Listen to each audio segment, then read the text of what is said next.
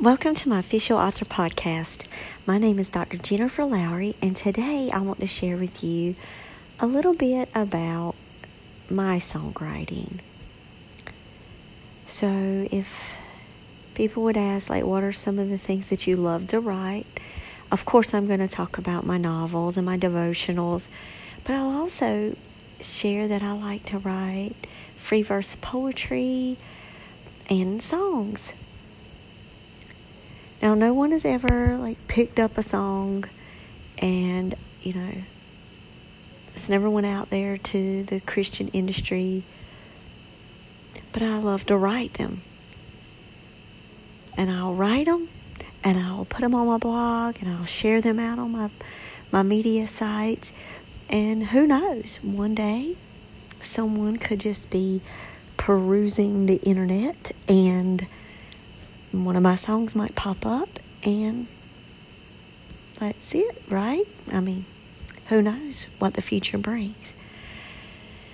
So, there are some myths out there about songwriting. One of them is that you have to be able to play musical instruments to be a songwriter. Well, I will disagree with that wholeheartedly. And I'm saying that because I don't play any music. When I write songs, I hear the music in my head. I hear the tune. I know that it's usually going to be guitars, pianos. It's going to be strings. It's going to be some kind of just violin music. I only pretty much write slower songs as well. I have in the past written a couple of upbeat songs, but it's really what I love to listen to are those soulful, contemporary Christian music that's slow. That's just what appeals to me. So I think that's probably why I write more slow songs than anything. So I want to talk with you about where does the inspiration come from to write songs. Well, yesterday I was doing the podcast and I said a line, God doesn't use a red pen. And when I said it, I was like, ooh, that hit me strong. That was more for me than it was for anyone else listening to that podcast yesterday. Or for Tina, who I was interviewing. That was for me. And my spirit just kind of put a stamp over that and said, return to sender. You're going to come back to this. And I even told Tina, after we completed the podcast, and I can't listen to the podcast because I'd probably never make another one if I heard my voice. But she said that that line was powerful. She went and she made an image and she posted it out. And she quoted it. I was like, yes, I wanted to say it again. I wanted to keep bringing that up. It just kept circling in my spirit. And then last night, it just wouldn't leave me alone. Well, as soon as I woke up this morning, we're in our snow days. So I woke up, my head was pounding. And I was like, no, Lord, I've got my snow day. I don't have to go to work. I can focus on my research and writing, God, please. My head was pounding. And even through the headache, I was seeing the words, God doesn't hold a red pen. So I got up, I took my headache medicine, I laid right back down and started to write. And it just flows, it goes, it just starts, and I held on to this Bible verse where God does not remember the sins that we do. And so I made sure that I put in the Bible verse in the lines because I love singing Bible verses myself. I love it when Christian artists put the word into their music, and it's not just something you would just speak naturally. It's God's word too. And so I try to do that as well. So I'm going to read the verse that was in my mind. It's in Hebrews chapter 8, verse 12. For I will be merciful to their unrighteousness, and their sins and their iniquities will I remember no more. And I was speaking yesterday about how, you know, God wants us to right our heart. God wants us to just share the message that we have in our own unique voice. And it's not like he's chasing after us with that looming red pen, marking out when we might miss a word or, you know, not use our proper grammar or forget that comma. Or he's not there to chastise us. He's given us this writing passion, and he fuels it, not to just slap our mistakes back into our face. And he'll provide people around you, colleagues, friends, family members, people with special talents that can edit. Thank God for my editor. Thank you, Lord, again for my editor. Because he's gifted them with that special talent. You might be multi-talented. But let's say you have been given a gift just to share words. Share them. So, I want to talk about, too, like tips to help you in your songwriting. Just immerse yourself in music. And listen to the music that inspires you the most. Maybe you need to pull out scripture. What I find, you know, when I write poetry, is when I read Emily Dickinson, or I go back and I read some of my favorite poems that I've probably read 1,000 times.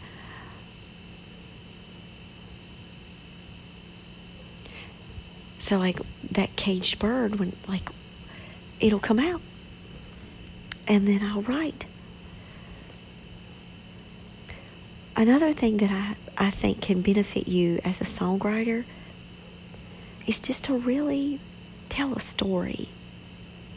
You know, my son, he loves Coheed and Cambria.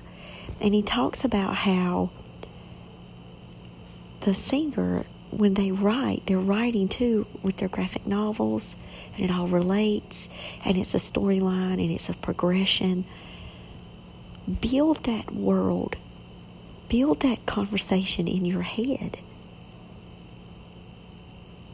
And tap maybe into an experience that you might have had in the past, or that you've shared a conversation with a friend. Use that to help you put the pieces together.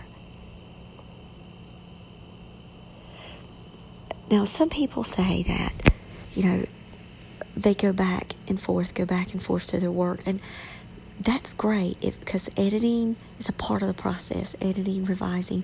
It's really difficult for me to do that. I've got to get past this block. Because when I'm in the moment and I get that just welling up of an inspiration, it's almost like it's a, you know, like a Polaroid picture, like it snaps it captures it, and it's there. And I don't have all of the editing software or the Instagram or Snapchat filters. And so maybe it's simple when I first do it, but that's okay, because I know later that I can go back in while I'm reviewing some of my past work, and I can improve it. I can make it better.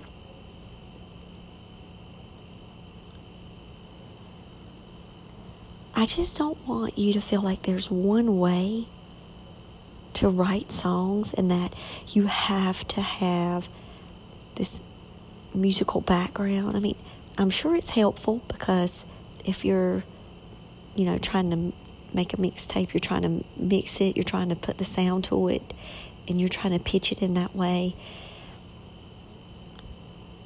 then I'm sure that's a wonderful benefit. And just thank God for those gifts that you have. But for me, it's just about speaking the words that come into my head. And as I'm singing them, I capture them. Now, when I'm in the car, I actually do make audio recordings. I will do that because, I can't write. And, oh, my gosh, if you have ever tried that speech, that little microphone speech-to-text stuff with a country accent, you might as well hang it up, because one time I tried to write a song on the way to work, and I was, push the little microphone, and I'm going down the road. When I got to work, I was like, what? These lines don't make any sense. I had, a whole chunk of mess. So I kind of went away from that, and I just will record myself talking or singing it.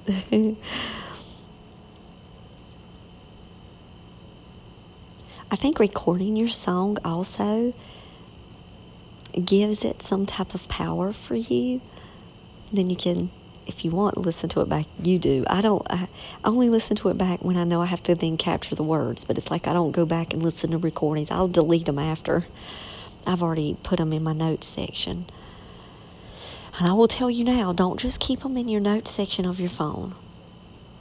Put them on Google Drive, on ways that you can access, on places that won't go away. I keep them on my WordPress. So I'll write them down into the note section of my phone, and then I'll copy them into WordPress. And then I have my diary of songs. The bottom line is just start writing. And for those of you that are songwriters out there, if you get yourself into a moment where you kind of get stuck, or you feel this lull coming on, refresh yourself. Take time for you. And once you start to feel those feelings, have a new experience, then that opens you up to new words. I will say that a lot of times when I write poetry or songs, I will use the young adult saying, I'm in my feelings. And sometimes I use it as a reminder to myself that it's not about what my feelings are at the moment, but who God is.